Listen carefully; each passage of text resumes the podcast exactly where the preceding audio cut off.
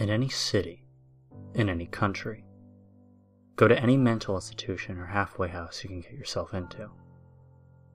When you reach the front desk, ask to visit someone who calls herself the holder of the beginning.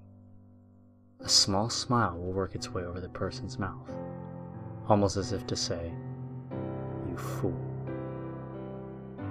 You will then be taking down a hallway, seemingly leading out into a place it shouldn't.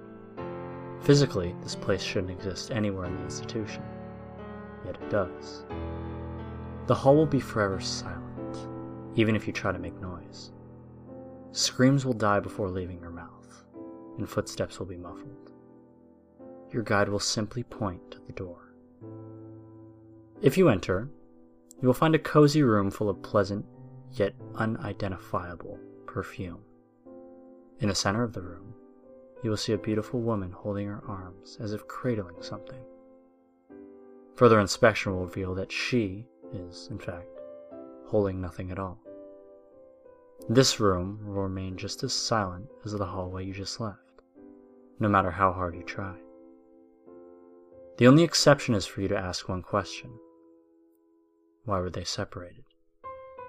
The woman will then explain in excruciating detail every horrific event in history, every beating, every war, and every rape. No travesty in the history of the universe will escape your ears.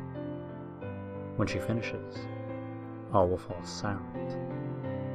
It is up to you to do what you will with this information. That woman is Object 2 of 538. It is up to you if they should be joined or not.